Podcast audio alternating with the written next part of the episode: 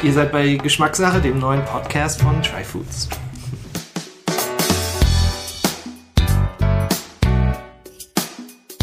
Hallo und willkommen zur Geschmackssache, dem Podcast von Try Foods.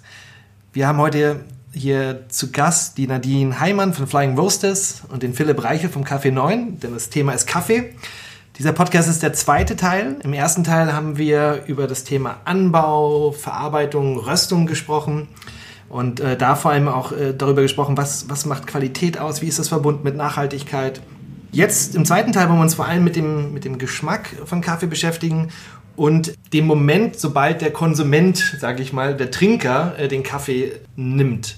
Und das ist ja auch ein komplexes Thema. Ich habe damals Tryfoods gegründet, weil ich wirklich auch so ein Problem mal hatte. Das war beim Olivenöl. Ich stand vor einem Regal, da waren 40 verschiedene Olivenöle und ich hatte keine Ahnung, wie finde ich jetzt ein Olivenöl, das mir schmeckt und wie konnte ich von Etiketten sehen, was ist jetzt Qualität. Und ich glaube, das ist beim Kaffee ähnlich. Ja, da gibt es ja auch so eine große Vielfalt und ähm, darüber wollen wir ein bisschen sprechen. Wir sprechen über Kaffee, wir trinken natürlich auch Kaffee. Im ersten Teil haben wir was von Nadine probiert, einen Kaffee aus Kolumbien. Und jetzt hat Philipp was mitgebracht. Philipp, was haben wir denn jetzt hier in der Tasse? Wir trinken einen Kaffee aus El Salvador von der Farm El Diamante. Und ich habe den mitgebracht, weil wir so begeistert von dem Kaffee waren, weil er eigentlich ein gewaschener Kaffee ist, er aber einen nach einem natürlich aufbereiteten Kaffee schmeckt wo es schon natürlich auch direkt losgeht, dass, dass man hat gewisse Erwartungshaltungen an gewisse Informationen, die man bekommt, weil man immer auch immer wieder aufs Neue überrascht wird, was eigentlich geschmacklich alles anders ist oder sein kann. Ja. Also, dass der, dass der dich überrascht, aber jetzt so geschmacklich, was findest du bei dem jetzt besonders schön? Ich finde, das, äh, für mich ist das ein wunderbares Beispiel dafür, wie, wie, wie Kaffee einfach anders ist, weil das finde ich immer auch spannend, natürlich jemandem zeigen zu können, dass eben Kaffee nicht nur bitter ist, sondern dass da halt so viel mehr abgeht. Mhm. Und das war für uns auf dem Tisch, als wir den verkostet haben und uns für diesen Kaffee entschieden haben, war für uns so, boah, krass, also das ist wirklich ein, ein Kaffee, mit dem kannst du im wahrsten des Wortes die Leute davon überzeugen, dass das, das Kaffee so viel spannender ist als alles andere, was man sonst so erlebt. Ja, ja. Ja, das ist wirklich schön. Also auch ähm, hier, wir haben vorher einen spritzigeren getrunken, mhm. äh, Kolumbien. Hier, der hat irgendwie reifere, finde ich, ne? mehr so rote Früchte, ähm, alles ein bisschen, ein bisschen süßer. Süß, ja. ja. Und das ist ja schon mal schön, dass wir hier zwei sehr unterschiedliche Kaffees trinken konnten. Ich habe natürlich das Glück, dass ich eine Quelle habe, wo ich weiß, die machen guten Kaffee. Mhm. Aber lass uns doch mal darüber sprechen, wenn ich jetzt als Kaffeetrinker normalerweise, ich sag mal, äh, in, in den Supermarkt gehe oder, oder in einen normalen Laden einen Kaffee kaufe Worauf kann ich beim Einkauf achten? ja, im Supermarkt kenne ich mich nicht so wirklich aus. Ne? Also ähm, ich finde, es macht immer Sinn, ein bisschen zu gucken. Das findet man ja auch im Internet relativ leicht. Einfach mal zu gucken, welche kleine handwerkliche Rösterei ist denn bei mir vielleicht um die Ecke. Ne, lokal kaufen ist eh immer gut. Und ähm, dann sollte man da einfach mal hingehen. In der Regel, die ganzen Kollegen machen auch eine echt gute Beratung ähm, und sich dann einfach mal beraten lassen, ne? was, was denn in Frage kommt. Und ähm, man sollte sich da nicht erschrecken. In der Regel sind sozusagen die kleinen handwerklichen Produkte ein bisschen teurer als das, was man aus dem Supermarkt kennt. Aber es lohnt sich, meistens ein bisschen mehr Geld dafür auszugeben. Man bekommt dann auch ein besseres Produkt sozusagen. Und dann, ähm, ja, da mal anzufangen und einfach sich ja. durchzuprobieren. Ja.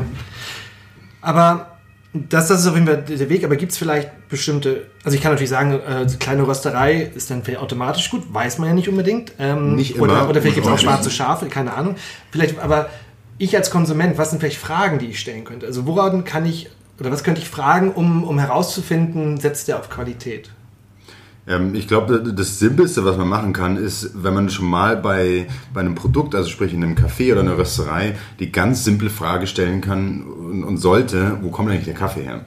Wenn dir das schon beantwortet wird, dann, dann kann dir schon zumindest schon mal klar sein, da, steckt, da steht jemand hinterm Tresen oder ist ein Verkäufer, dem sein Produkt wichtig ist. Weil eines der klassischsten Beispiele, die ich nicht mehr sehen und lesen kann, ist, ist in einem Supermarktregal zu stehen, was ich natürlich aus Recherchegründen von Zeit zu Zeit mache, auf der Packung zu lesen, 100% Arabica. Und das war's. Sonst steht da nichts drauf. Das, das, das sagt mir nichts. Also ich meine, klar sagt mir, dass es 100% Arabica ist, aber inzwischen, und da muss man halt inzwischen auch echt aufpassen, es gibt ganz viele Marketingbegriffe, die benutzt werden, um im Prinzip ein Produkt zu vermitteln und zu verkaufen, die aber eigentlich so schwammig geworden sind, dass es nicht mehr wirklich ähm, verständlich ist, um was es da eigentlich geht. Sorgfältig veredelte Spitzenqualität. Schonende Langzeitröstung. Voll, vollmundig. und säurearm und Säurearm mild, ausgewogen. ähm, Aus den besten Anbaugebieten. Ich glaube, deshalb haben Leute auch immer so viel Angst vor Säure. Ähm, ne? Weil im, im Supermarkt immer säurearm steht. Und das ist man gewohnt. Das ist ja auch nicht schlecht, irgendwie säurearm. Ja. Ähm, ich glaube, deshalb gibt es immer so eine große Angst vor der Säure im Kaffee. Und auch, wie ich, wie ich ähm, lernen musste über die Jahre hinweg, Leute haben immer so ein bisschen das leider falsche Verständnis von Säure, dass das auf den Magen schlägt. Das Absurde ist aber eigentlich, dass natürlich die, die Kaffees, die schonend und, und langsam geröstet sind, die eigentlich weniger schädlich für den Magen sind, als die Kaffees, die extrem dunkel weggeröstet worden sind, weil die eigentlich viel, viel unangenehmer für den Magen sind. Ich habe mal auf, auf einer Baustelle gearbeitet, so zwischendurch in meinem Leben und habe aus Spaßeshalber dann natürlich auch mir das Leben als Bauarbeiter angeschaut und halt natürlich tagtäglich diesen Filterkaffee auch getrunken. Ich, das war meine schlechteste gesundheitliche Phase meines Lebens, weil dieser Kaffee mir so dermaßen auf den Magen Ja, geschlagen immer hat. Sodbrennen halt bekommen. Immer so brennen, genau. Also das eine, sagtest du, worauf man achten kann, ist, ist äh, Ursprung, also wirklich man weiß, wo woher kommt. Gibt es Ja. sonst noch andere Sachen, also jetzt vielleicht auch gerade im Gespräch, was ich fragen kann, oder vielleicht auch Sachen kann, wenn ich jetzt, vielleicht bin ich im Delikatessenladen, wo auch ähm, gute Kaffees stehen, gibt es sonst noch Sachen auf dem Etikett, wo ich vielleicht darauf achten kann, also was mir vielleicht irgendwo was suggeriert, dass es, dass es Qualität haben kann. Ja, da hast du schon ganz recht, das suggeriert oft. Und ich meine, ne, es gibt natürlich sozusagen, also mal abgesehen davon, dass man irgendwie sagen kann, Kaffees schmecken unterschiedlich, gibt es natürlich sowas wie eine objektive Bewertung und man kann sagen, Kaffee ist objektiv ähm, besser oder schlechter. Also da gibt es sozusagen objektivierende Verfahren in der Kaffeeverkostung. Ähm, aber das ist dann natürlich schon relativ speziell. Ne? Also da werden Punkte vergeben und so weiter. Aber das ist sehr speziell und ähm, sagt noch nicht unbedingt so viel darüber aus, ob mir das tatsächlich in der Tasse dann auch gefällt, was ich habe. Genau, ich glaube, das sind, und das ist natürlich immer das Wichtigste und, und, oft zwei Dinge, die ja oft zusammengeschmissen werden. Ähm, und ich glaube, die manchmal dann ja auch Konsumenten abschrecken, weil man, man kann, glaube ich, schon, wie du sagen, glaube ich, gewisserweise objektiv über Qualität sprechen. Wir haben ja auch im ersten Teil darüber gesprochen, also ähm, wie sorgfältig ernte ich? Ja? Wie, wie, sieht, wie sieht der Anbau aus? Wird das nachhaltig angebaut? Wie, wie sorgfältig sind sie in der Verarbeitung? Also da kann man ja schon dann objektiv oder gewisserweise objektiv unterscheiden der Qualität. Das ist ja eine Sache, ob es jetzt am Ende des Tages mir schmeckt, dieser Kaffee, ähm, das ist ja noch was Zweites. Und ich glaube, das ist ja, da können wir nachher noch ein bisschen drüber reden, über die geschmackliche Vielfalt. Was ist ja auch das Spannende, was man entdecken kann und da seinen Lieblingskaffee finden kann. Aber wenn wir versuchen, nochmal mehr über diese Qualitätsschiene äh, zu sprechen, gibt es da vielleicht sonst noch Sachen, die ich als Konsument entweder fragen kann oder auf dem Etikett sehen kann, ähm, die irgendwo suggerieren oder sagen, dass das eine gewisse Qualität hat. Was ist denn so ein Thema, was ja auch oft draufsteht? Und wir haben am Anfang im, im ersten Teil auch darüber gesprochen, über, beim Anbau über Höhe. Ähm, wenn da Hochlandkaffee draufsteht auf dem Kaffee, ist das, ist das ein Qualitätsmerkmal oder nicht? Eigentlich inzwischen nicht mehr, weil das, dieser Begriff wird so inflationär benutzt, dass ich, was sagt mir das? Weil Ich meine, klar, ich muss jetzt nicht unbedingt genau wissen, auf welcher Höhe, also sprich, da muss jetzt nicht irgendwie stehen über 1500 Meter über dem Meeresspiegel, aber zumindest irgendwie ist klar, dass halt einfach so ein Begriff zu sagen, es ist Hochlandkaffee, whatever. Ganz Aber ist der ehrlich. geschützt? Also wenn das draufsteht, ist es, muss das, wisst ihr das? Also muss der aus einer bestimmten Höhe sein? Weil es ist ja tendenziell auf jeden Fall schon so, was ich gelernt habe, dass halt, wenn er aus höheren Lagen kommt, die Bohne aufgrund des weniger Sauerstoff oder die Frucht ähm, ähm, wird langsamer reif und so kann sie mehr Aromen auch äh, ansammeln über die Zeit und es dann schon erstmal tendenziell mehr Geschmack und mehr Aroma nachher drin ist. An sich ja, aber trotzdem eigentlich kein wirkliches Verkaufsargument, wenn du so willst. Weil ich meine, Kaffee in Brasilien wird auf 500 Meter über dem Meeresspiegel angebaut. Da gibt es Kaffees, die sind unfassbar toll, großartig von Ja. wirklich Geschmacksbandbreite, wo klar ist, es ist kein Hochlandkaffee.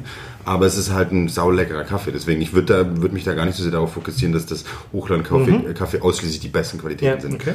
Und um das auch gleich reinzuwerfen, was, was mir natürlich auch, als auch dir, Nadine, das einmal- eines der immer wichtigsten Themen ist, ganz klar kannst du natürlich bei einem Kaffee auch immer ganz erstmal beim Preis auch anfangen. Ganz ehrlich, wenn du, wenn du ein Paket Kaffee im, im Regal siehst, egal ob es jetzt in einem Supermarkt oder auch in einem kleinen Laden ist, wo das Kilo Kaffee für 10 oder 15 Euro verkauft wird, ist dir relativ schnell, kann dir relativ schnell klar sein, dass da nicht viel Qualität drinstecken kann Alle Alarmglocken an. von, von der, von der, Ich hab- vom Einkauf her des Rohkaffees als auch über die Zubereitung und eben in dieser gesamten Kette. Ja, die Röstung und und das eine Thema, was mir auch vorher nicht so bewusst war, das Thema Kaffeesteuer in Deutschland. Also wir haben die Mehrwertsteuer Die ist ja bei Lebensmitteln über 7%, aber bei Kaffee haben wir, wir sind glaube ich die einzigen mit Finnland noch, oder gibt es ein anderes Land? Es gibt weltweit inzwischen Ja. sechs Länder, Sechs? wenn ich mich recht Okay. entsinne. Eines davon ist unter anderem Luxemburg, Österreich, Griechenland jetzt auch seit ein paar Jahren, seit der Krise. Ja. Ähm, aber wir haben in Deutschland auf jeden Fall den höchsten Satz. Genau. neben der Mehrwertsteuer, wir haben eine Kaffeesteuer, die liegt bei 2,10 Euro pro Kilo. 2,19 2,19 Euro, netto ja. pro Kilo. Also das ist halt, finde ich auch, wenn man jetzt ähm, sich Kaffees anschaut. Und ich ich habe neulich gerade bei einem Drogeriemarkt oder Drogeriemarktkette einen Bio-Kaffee, das Pfund für 3,99 gesehen. Und da fragt man, also wie, wie geht das, Ja, oder? das Also wenn ich eigentlich 3,99 muss ich die Ja. Mehrwertsteuer abziehen, 7%, ich muss über einen Euro abziehen ähm, für die Kaffeesteuer. Das heißt, ich bin dann schon weit unter 3 Euro pro Pfund. Ähm, ich bin irgendwo bei 2,50 Euro. Wie, wie geht das? Es geht nicht. Also und wenn, dann kann man sich, eigentlich geht es nicht. Und wenn, kann man sich nur fragen, okay, auf wessen Kosten geht es? Wahrscheinlich nicht auf die Kosten des Drogeriemarktes. Ja. ähm, am Ende stehen immer die Produzenten und ich glaube, die leiden darunter.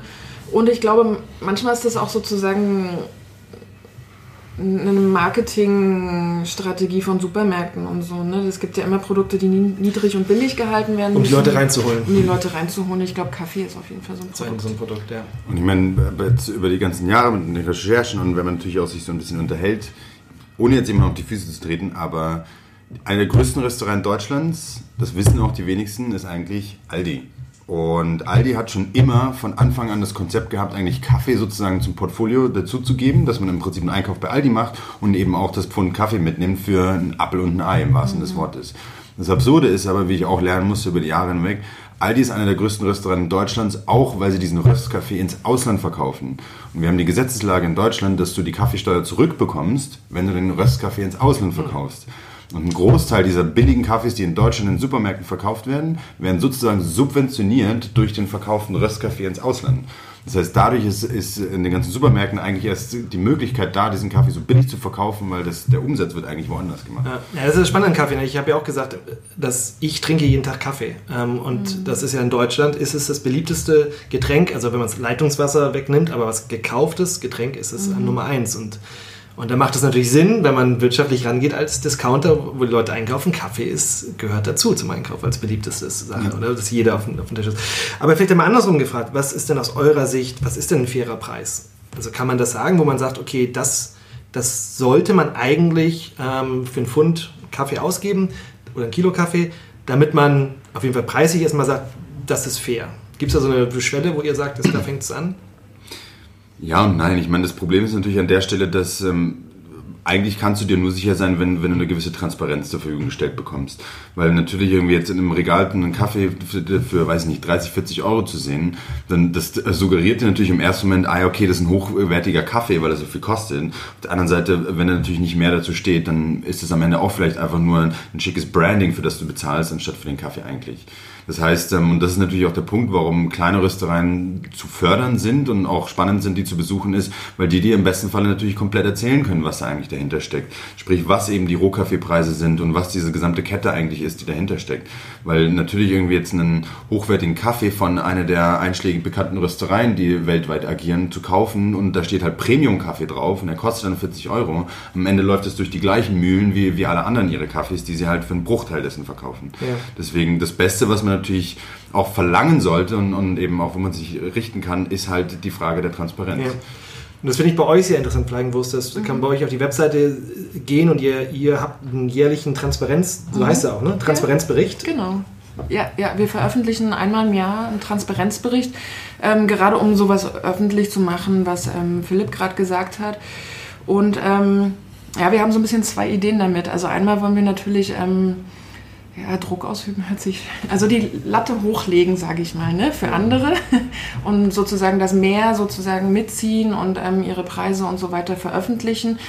Einerseits, andererseits richtet sich das aber schon an unsere Kunden und Kundinnen, ne, um irgendwie, dass man sich informieren kann darüber, also umfassend, wo kommt der Kaffee her, wie teuer war der, was kommt da bei den Produzenten tatsächlich an. Und ähm, ja, die Preisfrage ist immer eine schwierige Frage, weil man kann das nie genau runterbrechen, weil jeder Verarbeiter von Kaffee sozusagen hat natürlich auch einen anderen Hintergrund, ähm, ein anderes Modell. Ähm, wo man wirklich ähm, vorsichtig sein sollte, sind, was du genannt hast, diese wirklichen Kampfpreise in Supermärkten. Damit wäre ich vorsichtig. Ähm, so in kleineren Läden ist es wirklich immer gut, ähm, nachzufragen. In der Regel können die Leute viel darüber erzählen. Wenn sie es nicht können, ist es auch ein komisches Ja. Signal. Ja.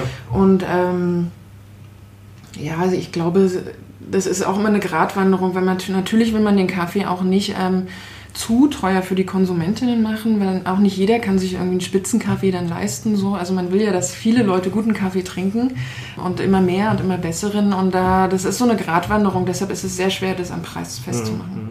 Naja, wir Deutschen sind ja sehr preissensibel und achten daher, ich finde ja selber Lebensmittel gerade auch zum Teil zu stark darauf oder sind uns nicht bewusst darüber, welche Konsequenzen das hat. Natürlich, es gibt immer dieses eine Ausschlag nach oben zu teuer und nach dem Motto, das kann sich keiner mehr leisten und es können sich nur oder nur die Elite leisten, sage ich mal, ähm, ähm, versus, naja, aber überlegt mal, also ich glaube, das war auch eine, eine meine Mutter hatte, hatte diesen Kaffee auch, diesen 3,99. Sie sagt, Mensch, das ist ein Bio-Kaffee für 3,99, das ist doch toll, ja. Und das ist ja auch erstmal, oh, das ist ein Bio-Kaffee und der ist günstig, oh, jetzt ist Bio günstig. Im ersten Moment aus Konsumentensicht super, ja, man, man, man hat ein gutes Gewissen, man hat was biologisch angebautes, äh, das kann ja nicht so schlecht sein. Aber genau das eben zu sagen, ja, ich profitiere jetzt vielleicht davon, aber wie sieht es auf der anderen Seite aus? Auf ne? wessen Schultern lastet Genau, und das ist, glaube ich, und das, das, das blenden wir dann, glaube ich, gerne aus. Ne? Andersrum gibt es natürlich immer Leute, die sind auch ins Extreme vielleicht, die auch dann super Marketing wieder drum machen und, und dann sehr hohe Preise nehmen. Klar, irgendwo dazwischen finden, ist es wahrscheinlich schwer, das genau zu sagen. Ich wollte einmal kurz zurückkommen zur, zur Qualität. Wie wichtig ist, oder aus meiner Sicht, wo man vielleicht auch darauf achten kann, entweder Etikett oder fragen kann, ist das Thema des Röstdatums. Also wann ist, wann ist das geröstet worden? Wie wichtig ist das aus eurer Sicht?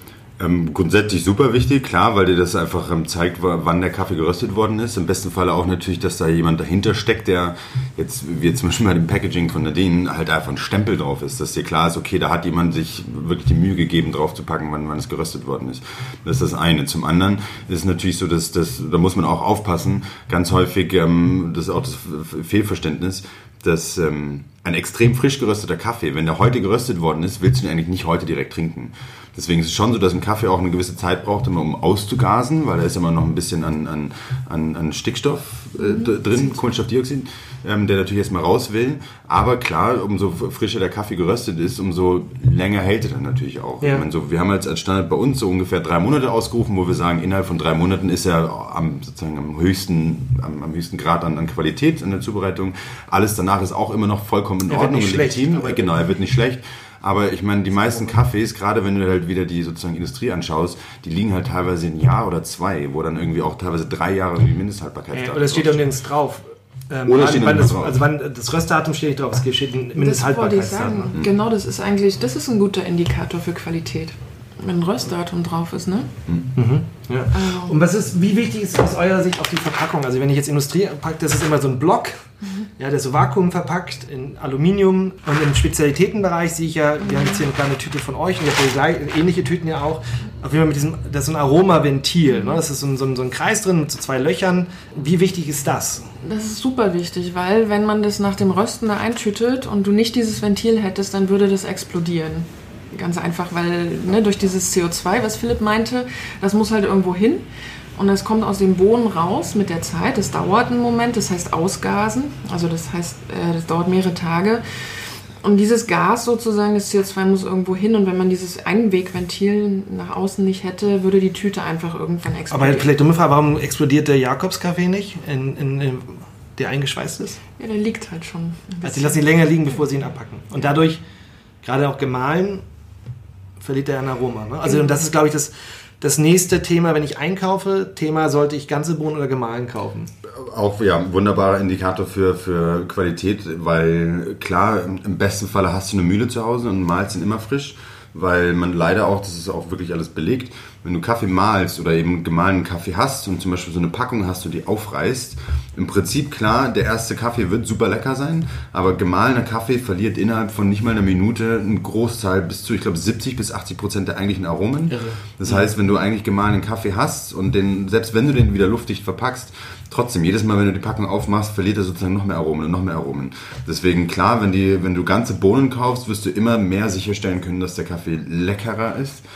Also sprich, gemahlene Bohnen sind möglichst zu vermeiden, immer möglichst ganze Bohnen zu kaufen, um Auch zum Beispiel, und das finde ich auch ein weiterer Indikator für Qualität, um eigentlich auch zum Beispiel das Bohnenbild zu sehen. Und das muss noch nicht mal jetzt irgendwie jetzt nerdig sein, dass man jetzt wirklich sich mit den Bohnenbild Bohnen heißt, du hast ja, wir haben ja Bohnen mal von dir, Philipp, nochmal. Was, mhm. was ist denn, worauf kann ich hier achten? Bohnen, dass ich mir einfach die Bohnen anschaue, wie sie geröstet worden sind. Weil ein klassisches Beispiel in den ganzen Industrierüstungen ist, dass man ganz häufig Brandstellen an den Bohnen sieht. Brandstellen bedeutet wirklich, dass du schwarze, richtig schwarze Punkte auf den Bohnen hast, die dir zeigen, dass der Kaffee eigentlich in einer viel zu heißen Trommel geröstet worden ist. Mhm. Das heißt, dass eben diese Brandstellen da sind, die am Ende auch in der Tasse bedeuten, dass du im wahrsten des Wortes Asche bzw.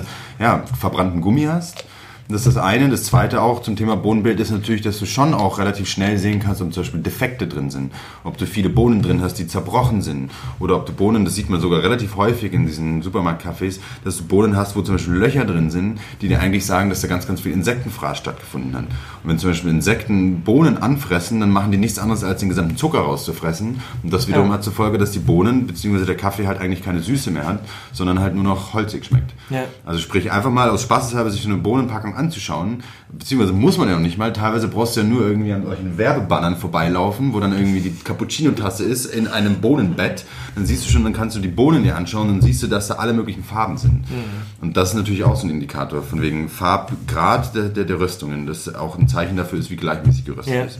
Und letzter Punkt auch noch ist ähm, zum Thema ähm, Bohnenbild, dass Kaffees, die eigentlich zu stark geröstet worden sind, ölig sind ölige Kaffees sind eigentlich ein Zeichen dafür, dass sie übergeröstet worden sind. Und wenn man auch bedenkt, Stichwort Öl, wie du vorher schon gesagt hast, ähm, zum Thema Öl, Öle werden natürlich auf Dauer auch ranzig, wie wir ja wissen. Es gibt nichts Schlimmeres als eigentlich ranziges Öl. Deswegen ist das eigentlich auch, kann ja relativ schnell klar sein, dass wenn, wenn du eine Packung hast, die ölig ist innen drinnen und eben ganz viel Öl auch auf den Bohnen ist, umso länger dieser Kaffee steht, umso ranziger, umso bitterer und umso unangenehmer wird er zukünftig schmecken. Ja, okay. Mhm.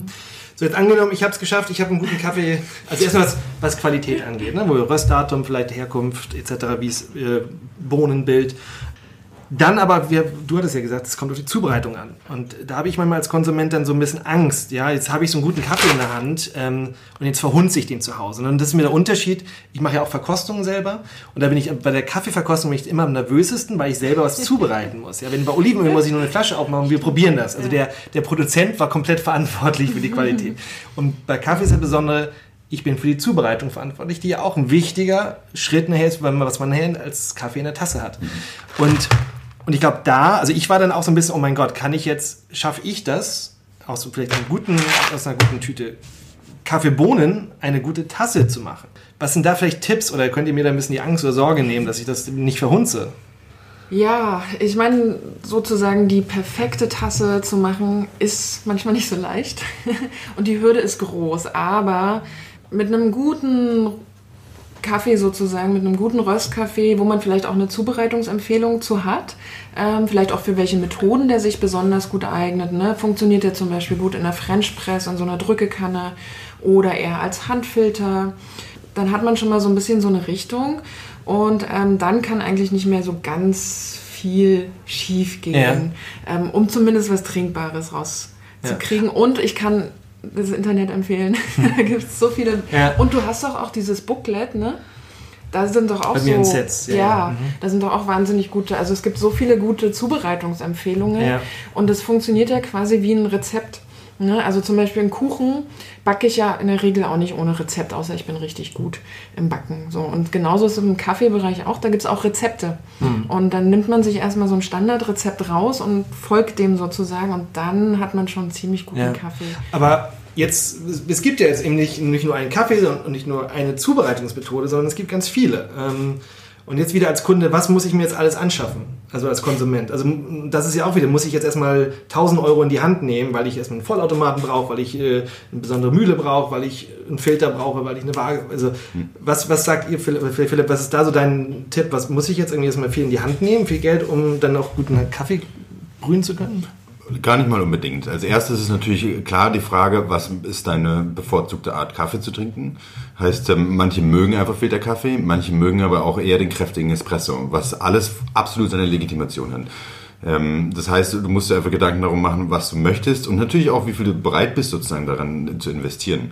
Ich, ich zum Beispiel für meinen Teil auch bin so wie Nadine eigentlich ausschließlich Filterkaffeetrinker. Das heißt, Ich zu auch, Hause, also sind wir alle drei geoutet, wir sind ja, als Filterkaffeetrinker hier. ähm, wenn ich zu Hause halt meinen Kaffee mache, ich mein, mein, mein, mein sozusagen Setup, obwohl ich Kaffeemensch bin mit allem drum und dran und allen Möglichkeiten. Ich habe zu Hause eine kleine Handmühle, die hat keine 40 Euro gekostet und ich habe meine Chemex, was eine Karaffe ist mit Papierfilter und so stehe ich morgens und ich meine auch in meinem Zustand morgens muss ich nicht die beste Tasse Kaffee der Welt zubereiten, sondern versuche natürlich einfach ein paar Standards einzuhalten, wie zum Beispiel, dass ich meinen Kaffee frisch male, dass ich meine Rezeptur folge, das heißt, dass ich schon schaue, eine gewisse Menge an Kaffee zu nehmen und dann halt einfach auch großes Thema schon auch Kaffee, Wasser, welches Wasser ich natürlich verwende, weil das schon natürlich einen Unterschied macht, was am Ende dann in der Tasse landet.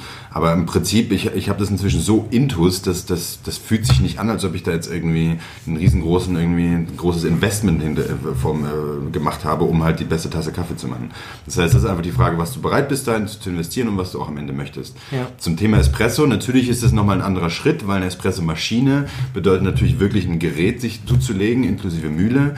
Da gibt es auch zum Beispiel immer ganz wichtig dazu zu sagen, die Mühle ist eigentlich ein besseres Investment als die Maschine, weil die Espresso-Maschinen eigentlich grundsätzlich alle gleich funktionieren, während die Mühlen halt aber den Mahlgrad sicherstellen und eben auch die Gleichmäßigkeit. Deswegen immer eher in die Mühle zu investieren. Und das ist halt ganz ehrlich, Espresso-Zubereitung zu Hause, frage ich natürlich so auch ein bisschen dreisterweise immer, ist das ein Luxus, den man sich wirklich leisten muss, am Morgen irgendwie ein, zwei Espressos zu trinken und dann eigentlich den ganzen Tag außer Haus zu sein, wo ich dann eben immer eher darauf verweisen würde, hey, das gibt richtig gute Cafés auf dem Weg zur Arbeit als auch bei dir um die Ecke. Da gibt's viel, viel bessere Möglichkeiten, Kaffee als Espresso zu trinken, als bei dir zu Hause. Also wirklich ganz simpel gesagt. Ja. Klar, wenn du bereit bist, so Geld dafür auszugeben und da kann man richtig viel Geld ausgeben, dann Ja. go for it, aber Ja. ja, lass uns vorhin mal über Filterkaffee auch sprechen, weil es halt eben, glaube ich, also wir das alle drei eher trinken, ähm, und weil ich es gerade auch Zubereitung, weil Espresso ist ja ziemlich straightforward auch, ich meine, man hat diesen einen Weg des Pressens raus, also oder ne, mit, mit dem Druck durch, während jetzt beim, beim Filterkaffee, gut, es geht dort anders ja um Brühverfahren, das heißt, man hat einen längeren Kontakt zwischen, zwischen Wasser und, und, und Bohne, ähm, wo es langsam raus extrahiert wird, ja, der, der Geschmack ins Wasser. Also wir haben jetzt gehört, was ist wichtig dafür, also dass man eine gute Mühle hat oder eine Mühle hat und das Wasser. Wie wichtig ist das Wasser für dich? Weil ich zum Beispiel, ich habe mal gefiltert, ich mache es jetzt nicht mehr. Ah, okay.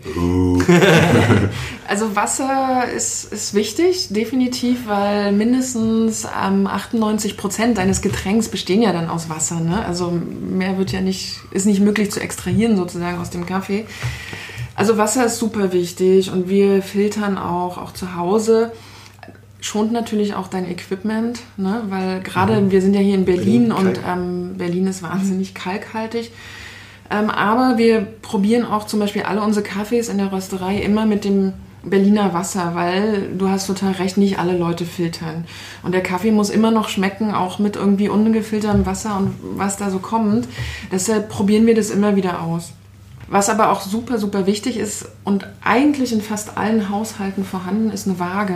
Also wieder auf das Rezept zurückzukommen, Ja. denn ich wiege ja auch das Mehl ab, Ja. was ich reintue und genauso wiege ich auch meinen Kaffee ab, ähm, den ich da reintue und das Wasser, was draufkommt. Was ist denn so ein Verhältnis von, also wie viel Gramm Bohnen nimmt man pro 100, Mill- 200 Milligramm, äh, Milliliter Wasser? Oder?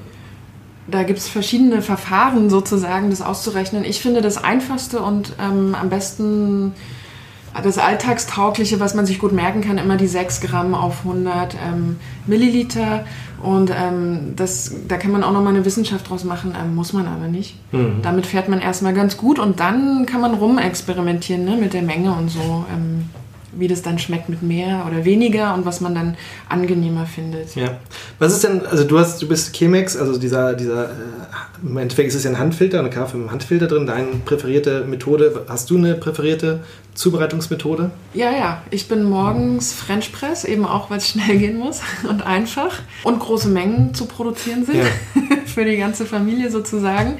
Wir haben ja gerade vorhin Aeropress getrunken, mag ich sehr, sehr gerne, mache ich aber ganz selten, weil immer so wenig rauskommt. Ja. Und ähm, das dann. Ist nicht gut, wenn man Leute, Nee, das mehrere ist Leute. nichts äh, für ja, WGs und Besuch. Und sonst mag ich aber auch ganz klassisch gerne so einen Handfilter, also wie 60 heißt es ja, der bekannteste sozusagen. Ähm, bin ich aber auch großer Fan von. Aber kann man eigentlich genauso den, viele, gerade die Omas, die haben ja noch den Melitta-Handfilter zu Hause, sprich was gegen den? Oder muss man jetzt den, den hippen neuen äh, von der japanischen Firma nehmen? Eigentlich spricht nichts dagegen. Ich meine, klar versuchen wir ein bisschen zu vermitteln, was man alles besser machen kann und anders machen kann, aber auf der anderen Seite ein Handfilter ist ein Handfilter. Ich meine, in dem Fall zum Beispiel der klassische Oma-Filter, das kann man sich mal anschauen. Du hast halt in diesen Filtern, diesen Keramikfiltern von früher, hast du am Boden dieser Filter immer diese drei Löcher. Das heißt, dass im Prinzip das Wasser durch den Kaffee viel, viel langsamer durchläuft, weil es eben nur durch diese drei Löcher halt durchtröpfeln kann. Das bedeutet, dass im Prinzip das Wasser immer länger mit dem Kaffee in Berührung bleibt und deswegen vermeintlich mehr Bitterstoffe rauslöst, die du eigentlich bei einem Filterkaffee vermeiden möchtest. Während diese neue Generation an Filterkaffee brühen, wie zum Beispiel diese V60 Hario Filter oder auch die Chemex, die haben meistens nur diesen Papierfilter und ein großes Loch. Das heißt, das Wasser kann gleichmäßig und verhältnismäßig schnell sozusagen durchlaufen und dann durchsteht das Wasser eben den Kaffee nicht. Deswegen vermitteln wir eigentlich gerne eher diesen neueren Handfilter, weil die eben, wie gesagt, das, das Durchlaufprozedere einfach ja. vereinfachen. Aber bei euch beiden, wenn ich jetzt zum Beispiel äh, Kaffeetrinker bin, habe ich eine Möglichkeit, verschiedene Methoden bei euch kennenzulernen? Also, weil, weil Sie, Sie erst mal angenommen, ich interessiere mich für Kaffee, ich probiere bei euch vielleicht mal einen guten Filterkaffee. Jetzt geht es darum, was kaufe ich mir jetzt? Ne? Schaffe ich mir jetzt eine French Press an, eine Aeropress oder einen Chemex oder so? Helft ihr da auch Leuten? Also was wir zum Beispiel machen, wir machen ähm, viele Kurse auch und einer sozusagen, ein Kurs kümmert sich um die ganze Welt des Filterkaffees und wie man Kaffee filtern kann.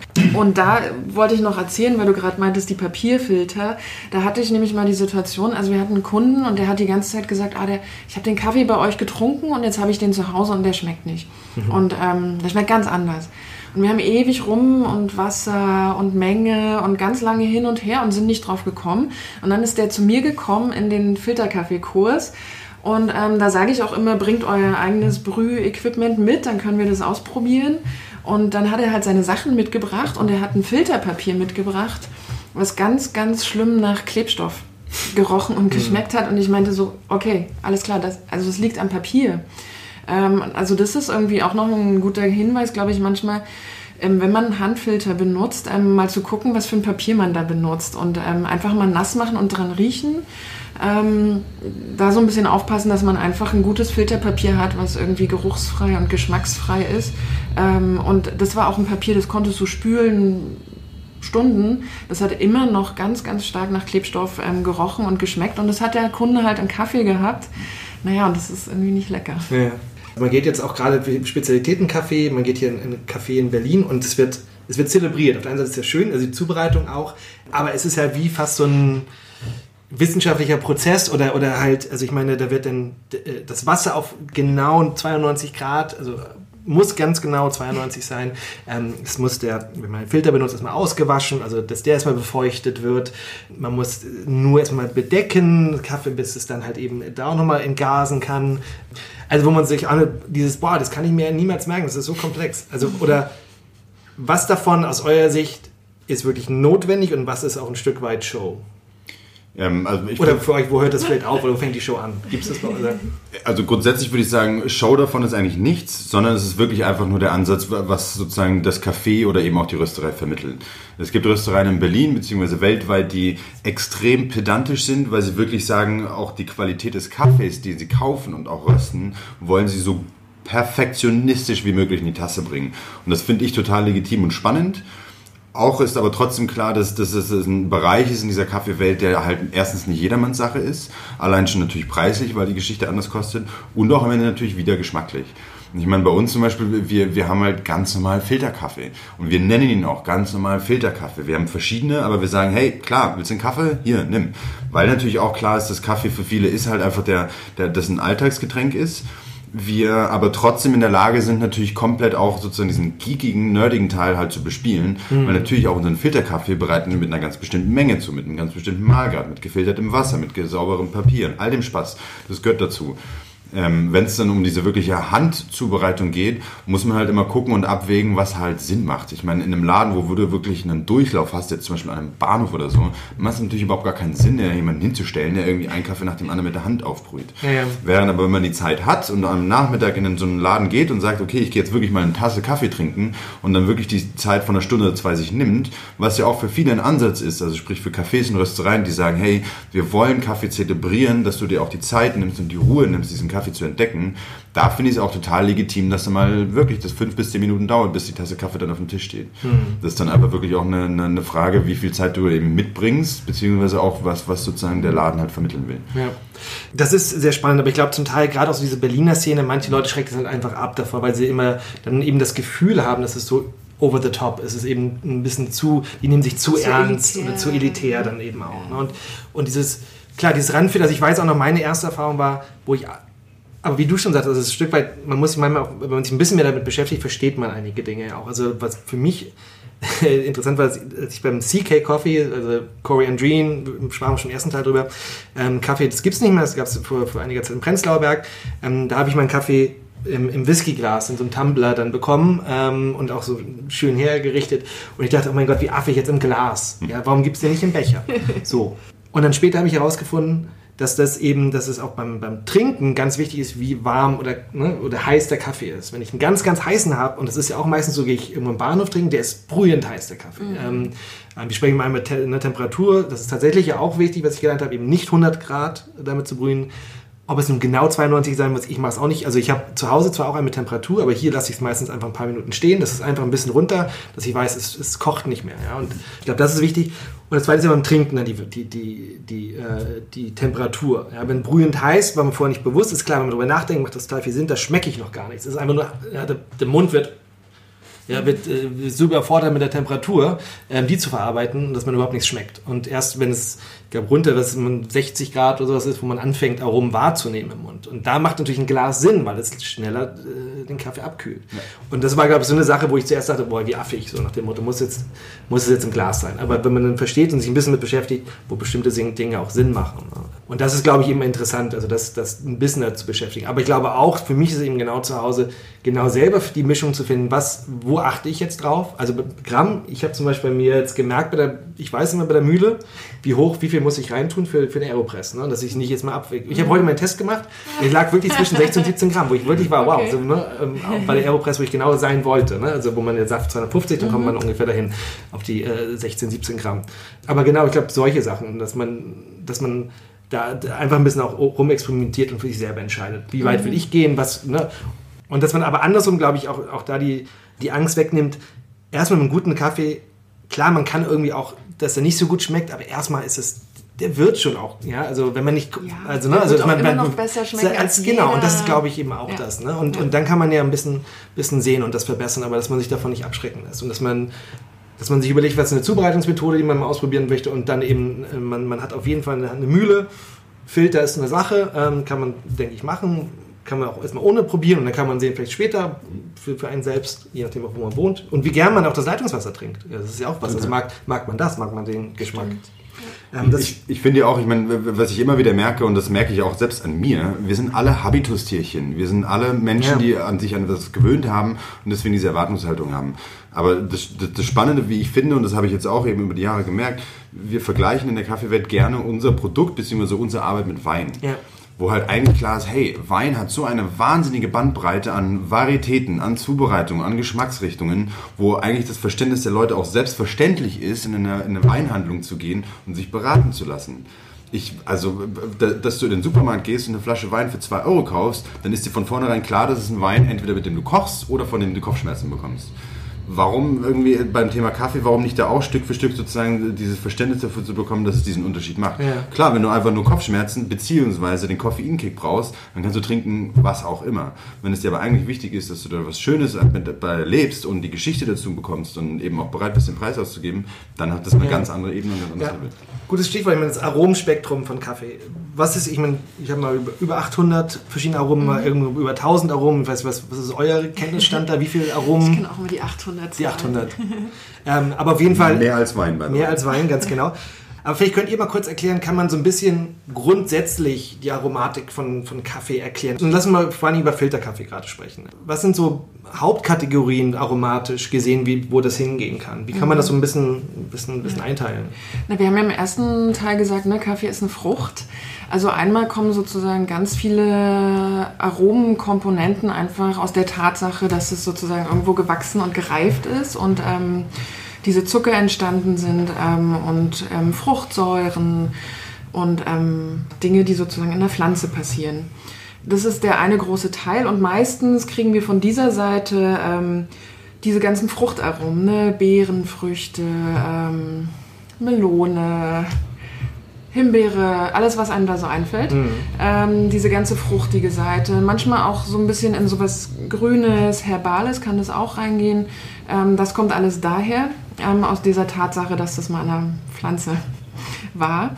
Die, andere große Komponente ist, was passiert beim Rösten, was Philipp vorhin erklärt hat mit der Karamellisation von Zucker. Da kriegen wir ganz viel Karamell natürlich und dann kann man sich ja vorstellen, wenn man Zucker in eine Pfanne tut, ähm, habe ich zuerst mal den Zucker, dann Karamell, dann wird es immer dunkler, je mehr ich das mhm. ähm, bräune und röste sozusagen, ähm, bis hin zu Aromen von dunkler Schokolade. Wenn man es übertreibt, wird es Asche. Mhm. Das passiert auch in der Pfanne. Und das ist nicht mehr lecker. Ja. genau, also wir haben so die zwei großen Komponenten. Ne? Einmal das, was von der Pflanze kommt und einmal das, was beim Rösten eigentlich passiert und was wir verändern können. Beim Rösten haben wir Einfluss drauf.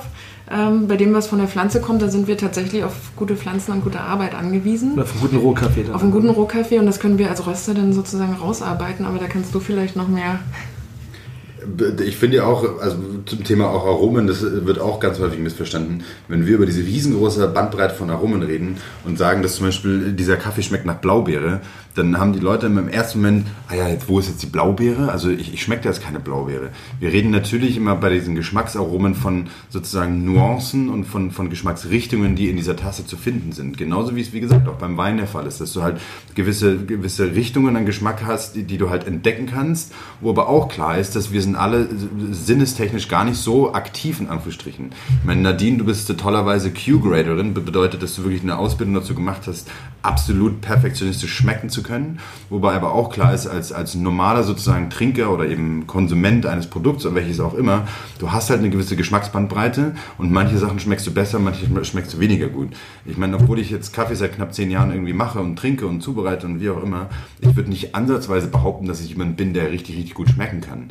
Klar habe ich so ein bisschen jetzt ein paar Fokusse in meinem Kopf sozusagen, wenn ich was trinke, aber das versuche ich eben auch, so wie ich es sozusagen selber gelernt habe, versuche ich es auch anderen zu vermitteln, dass das sind Geschmacksrichtungen, die du entdecken kannst, wo aber auch klar ist, ich erwarte nicht, dass du jetzt perfekt da irgendwie den, die Sojasauce schmeckst, die, die in Japan und nicht aus China kommt. Ja.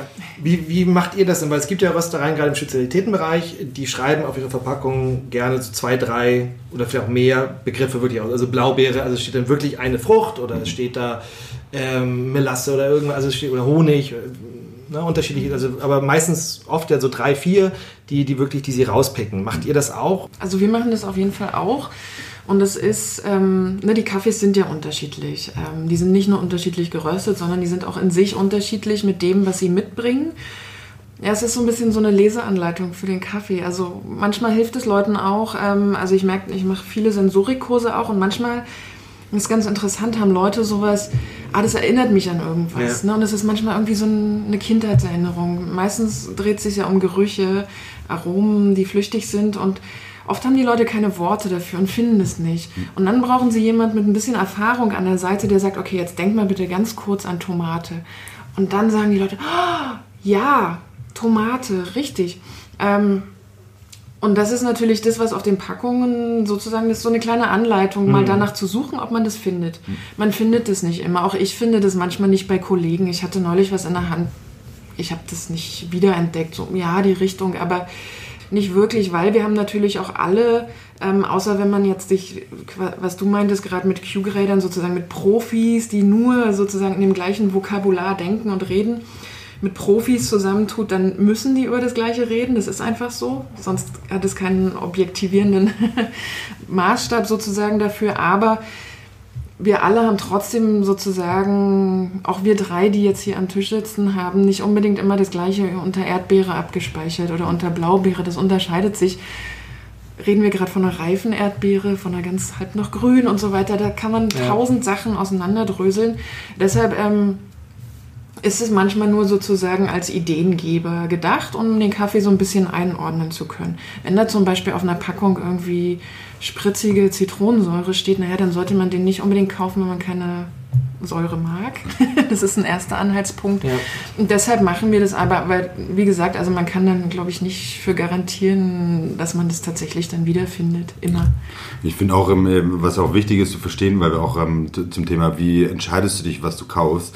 Ich finde zum Beispiel, was ich schwierig finde, ist, wenn auf einer Packung zum Beispiel nur steht kräftig oder mild das, ich meine, klar gibt dir das irgendwie eine Idee, aber trotzdem gibt dir das eigentlich nicht irgendwie ein Verständnis davon, was für ein Kaffee das ist oder wie der schmeckt. Deswegen, da kann man auch immer relativ schnell eigentlich auch ablesen und herausfinden, was da sozusagen an, an Wert beziehungsweise auch eben Arbeit in diesen Kaffee reingesteckt worden ist, den richtig zu kommunizieren. Ja, obwohl ich glaube, in der, in der Massenkaffee heißt kräftig bitter. ne? Oder? Also Klar. ne, würde ich so Ja, ja. würde ich automatisch gleichsetzen, obwohl natürlich auch kräftig, es kann auch eine kräftige Fruchtsäure sein, das ist auch kräftig, ne? oder eine kräftige Honignote. Total. Ja, Was ich ähm, auch ähm, wichtig finde, das hat Nadine auch gerade gesagt, dass, dass äh, wenn wir zum Beispiel auch von Geschmacksrichtungen reden, das ist ja wirklich so, jeder hat in seinem Kopf was komplett anderes abgespeichert. Wenn ich sage Blaubeere, dann denke ich an die Blaubeere, die ich bei meiner Oma im Garten gegessen habe. Jemand anderes denkt an die Blaubeere, die irgendwie im Müller Milchreis im, im, im Supermarktregal halt äh, gegessen hat. Das heißt, man hat allein da schon komplette Unterschiede an, an Geschmacks sozusagen Knospen, die man im Kopf hat, beziehungsweise Verständnis davon hat. Und da muss man ganz klar sagen, dass die Geschmacksangaben, die auf solchen Packungen stehen, sind wirklich immer eher so Richtungen, wo man dann eben verstehen kann, okay, ist es jetzt ein fruchtiger Kaffee, ist es jetzt ein nussiger Kaffee. Aber eben zu sagen, dass der Kaffee einfach nur süß ist, Ja. das sagt natürlich auch Ja, nicht so viel, beziehungsweise zu wenig. Wie kann ich denn vorgehen jetzt um, also wir haben das eine Thema, klar, zur Rösterei zu gehen, sich beraten zu lassen, zu probieren. Man kann aber ja auch ziemlich leicht zu Hause Kaffee selber mal probieren, unterschiedlich, oder? Ich meine, eben macht, also man macht, es gibt ja das professionelle Cupping, wird das ja genannt, aber das könnte man ja theoretisch auch zu Hause machen. Man kann sich ja drei, vier mal verschiedene Sorten kaufen und das mal durchprobieren, oder? Was brauche ich dafür, um so ein Cupping zu machen? eine Waage. ne, weil du musst ja, wenn du sozusagen die Kaffees vergleichen willst, musst du dafür sorgen, dass so überall das gleiche ähm, Setting sozusagen ist. Ne? Die gleiche Menge an Kaffee und die gleiche Menge an Wasser. Das muss total gleich sein, dafür brauchst du eine Waage. Dann brauchst du die unterschiedlichen Kaffee und, eigentlich ist das total leicht. Ne? Du machst genau das gleiche Setup, ähm, gießt es auf und probierst es. Das ist nicht schwer zu machen und es macht wahnsinnig viel Spaß. Also fürs erste Mal würde ich vielleicht empfehlen, ganz, ganz unterschiedliche Kaffees zu nehmen, damit man auch wirklich so die Bandbreite des Möglichen sieht und viele Leute einzuladen. Mit vielen, dann hast du viele Meinungen. Auch das finde ich immer hilfreich, dass man sich ähm, auch irgendwelche, es gibt ja dieses ein, ein Coffee Flavor Wheel oder ein Aromenrad, was extrem erstmal einschüchtern aussieht, weil es so komplex ist, aber trotzdem hilft, das fängt ja innen an und das finde ich halt gut zu sagen, erstmal diese, diese groben Richtungen, ne, Frucht und, und würzig und nussiger Bereich und dieser, dieser Röstbereich, also was man durch diese Maillard-Reaktionen wie beim Brotbacken etc. bekommt, diese ganzen Aromen, Karamellisierung, ähm, dass man in welche Richtung geht das und dann kann man versuchen, das macht vielleicht auch Spaß eben und da gibt es, glaube ich, auch eben sch- schwer richtig falsch, ob es jetzt, welche Beere ist. es. Ist es jetzt die Johannisbeere oder ist es die andere Beere, die schwarze? Also, ja, und das ist, glaube ich, so, aber erstmal sagen, okay, es geht in die Richtung, das ist eine Frucht, das wäre eine helle, eine dunkle Frucht, ne, und wir, also, und das, dieses langsam rantasten und sich dann da mit anderen auszutauschen, das macht, glaube ich, einfach auch viel, viel Spaß. Und das erste auch immer zu gucken, okay, welches ist der Favorit auf dem Tisch, weil da gehen schon die Meinungen auseinander, überhaupt rauszufinden, welchen Kaffee mag wer am meisten. Und ähm, so ein Ranking zu machen, das ist auch immer lustig, Ja. ähm, weil das unterscheidet sich oftmals schon sehr. Und dann kannst du natürlich fragen, okay, warum ist das dein Favorit und warum magst du den nicht? Und dann muss man ein bisschen erklären. Ja. Und da gibt es ja nie richtig und falsch, ne? Das ist einfach erstmal sehr subjektiv. Ja, und ich meine, das war auch diese, wir sind ja, ähm, wenn man so diese Kaffeeentwicklung, wir haben Spezialitäten-Kaffee jetzt ja genannt, genau das, was ihr macht. Ähm, es wird auch oft also als Third Wave, also dritte Welle dieser Kaffee, äh, verschiedenen Kaffeeentwicklungen seit eigentlich Zweiten Weltkrieg ungefähr. Das erste war halt wirklich Kaffee in der, in der Masse, ne? Äh, Ka- Filterkaffee, die Filterkaffeemaschinen, das war zugänglich für alle, ähm, das Produkt. Ähm, diese zweite Welle, der, vor allem der Espresso und Espresso-Mischgetränke mit äh, die ganzen unterschiedlichen Macchiato-Geschichten. Und jetzt diese dritte Welle ähm, Spezialitätenkaffees, wo sehr viel auf Aromatik äh, Sinn gelegt und sehr viel auf den Ursprung Sinn gelegt wird. Was denkt ihr denn ist die vierte Welle? Was wird die vierte Welle sein? Wird es eine vierte Welle geben? Oder wo geht es vielleicht hin? Ja? Grundsätzlich ja. Ich, ich bin inzwischen eigentlich nicht mehr so der Freund von diesen Wellen zu reden, weil, äh, ja, ich meine, klar gibt es sozusagen gewisse Generationen an, an Verständnis von Kaffee und auch sozusagen an Wellen von Kaffee, wie wir sie eben hatten, im wahrsten des Wortes. Aber ich, ich versuche so ein bisschen diese Begrifflichkeiten eigentlich nicht so sehr zu nutzen, weil am Ende ist es einfach eine, eine klare Entwicklung für das Verständnis von Kaffee. Wenn man jetzt äh, in diesem Schemata denkt, dann glaube ich, ist der nächste Schritt, dass wir schon immer mehr dahin kommen, Kaffee so weit zu analysieren, dass wir es eben auch biologisch und chemisch komplett verstehen. Weil das muss man auch ganz klar sagen. Eigentlich ist Kaffee immer noch verhältnismäßig unentdeckt, was wie gesagt die Varietäten betrifft, als auch die komplette Zusammensetzung einer Bohne, was eben auch diese ganze Geschmacksthematik betrifft. Wenn wir davon reden, dass Kaffee über 800 Aromen hat, dann, dann reden wir auch nur von über, weil es ist noch nicht mal alles entdeckt worden, was da alles eigentlich geschmacklich drinsteckt. Allein natürlich auch zu verstehen, was Geschmack bedeutet. Ich meine, da geht es ja auch schon los. Und das wiederum eben auf den Kaffee als solches zu übertragen, das ist halt ein riesengroßes Buch, was immer noch nicht mal ansatzweise geschrieben ist, wo klar ist, dass wir uns eben immer mehr dahin bewegen, das zu analysieren und herauszufinden und natürlich auch ganz, ganz groß daran zu arbeiten, einfach eine Zukunft mit Kaffee zu haben. Im Speziellen für die Bauern, als auch natürlich für uns, die wir hier Kaffee rösten und vermitteln. Hm. Hm. Nadine, abschließend, was denkst du, wo geht die Reise hin mit dem Kaffee? ja, ich glaube, es gibt immer wieder so Trends und äh, also ein großer Trend gerade in den USA ist ja so dieses Kaffee machen leichter zu machen, auch mit so, ne, da wird ja viel auch mit so Instant und Ready-to-Drink Sachen gearbeitet. Ähm, da bin ich sehr gespannt, ob das auch irgendwie nach Deutschland ähm, kommt und ob man damit auch die Qualität halten kann sozusagen. Das wird sich zeigen und ansonsten, glaube ich, gibt es einen Trend dahingehend, dass immer mehr Leute guten Kaffee auch trinken tatsächlich. Also das merkt man ja, es machen immer wieder viele kleine neue Röstereien auf, die guten Kaffee rösten und eine gute Arbeit machen. Und das ist natürlich total schön, wenn einfach mehr Leute guten Kaffee trinken und nicht ähm, schreckliches Magenschmerzen verursachendes dunkles Zeug. Ähm, und ich hoffe sozusagen, dass das ähm, eine anhaltende Richtung ist, dass Leute einfach mit einfachen Mitteln sich einen guten Kaffee zubereiten, weil das ist möglich und ähm, ja, das wäre schön, wenn das sozusagen das nächste große. die Entwicklung, die Reise weitergeht. Ja. Genau. Ja. Es gibt noch so viel mehr zu besprechen, aber ich denke, aus Zeitgründen werden wir hier ähm, den Podcast für heute abschließen. Vielen, vielen Dank euch. Vielleicht machen wir nochmal äh, einen weiteren Podcast und dann suchen wir uns nochmal ein Thema spezieller raus in der Zukunft. Ja, also es gibt so viel, viel äh, zu entdecken und, und, und zu reden, aber ich glaube, ich meine, für mich war es genau das, was ich auch eingangs sagte, im ersten Frühjahr war es auch nur ein Wachmacher, blind getrunken und das ein Stück weit Schritt für Schritt auch zu erleben und zu entdecken, was für eine Vielfalt im Kaffee ist. Ähm, die geschmackliche Vielfalt und, und wie weit das wiederum verbunden ist mit dem Ursprung und was dort passiert, wie die Menschen dort arbeiten, wie sie leben, wie Kaffee angebaut wird, wie er verarbeitet wird, wie er geröstet wird.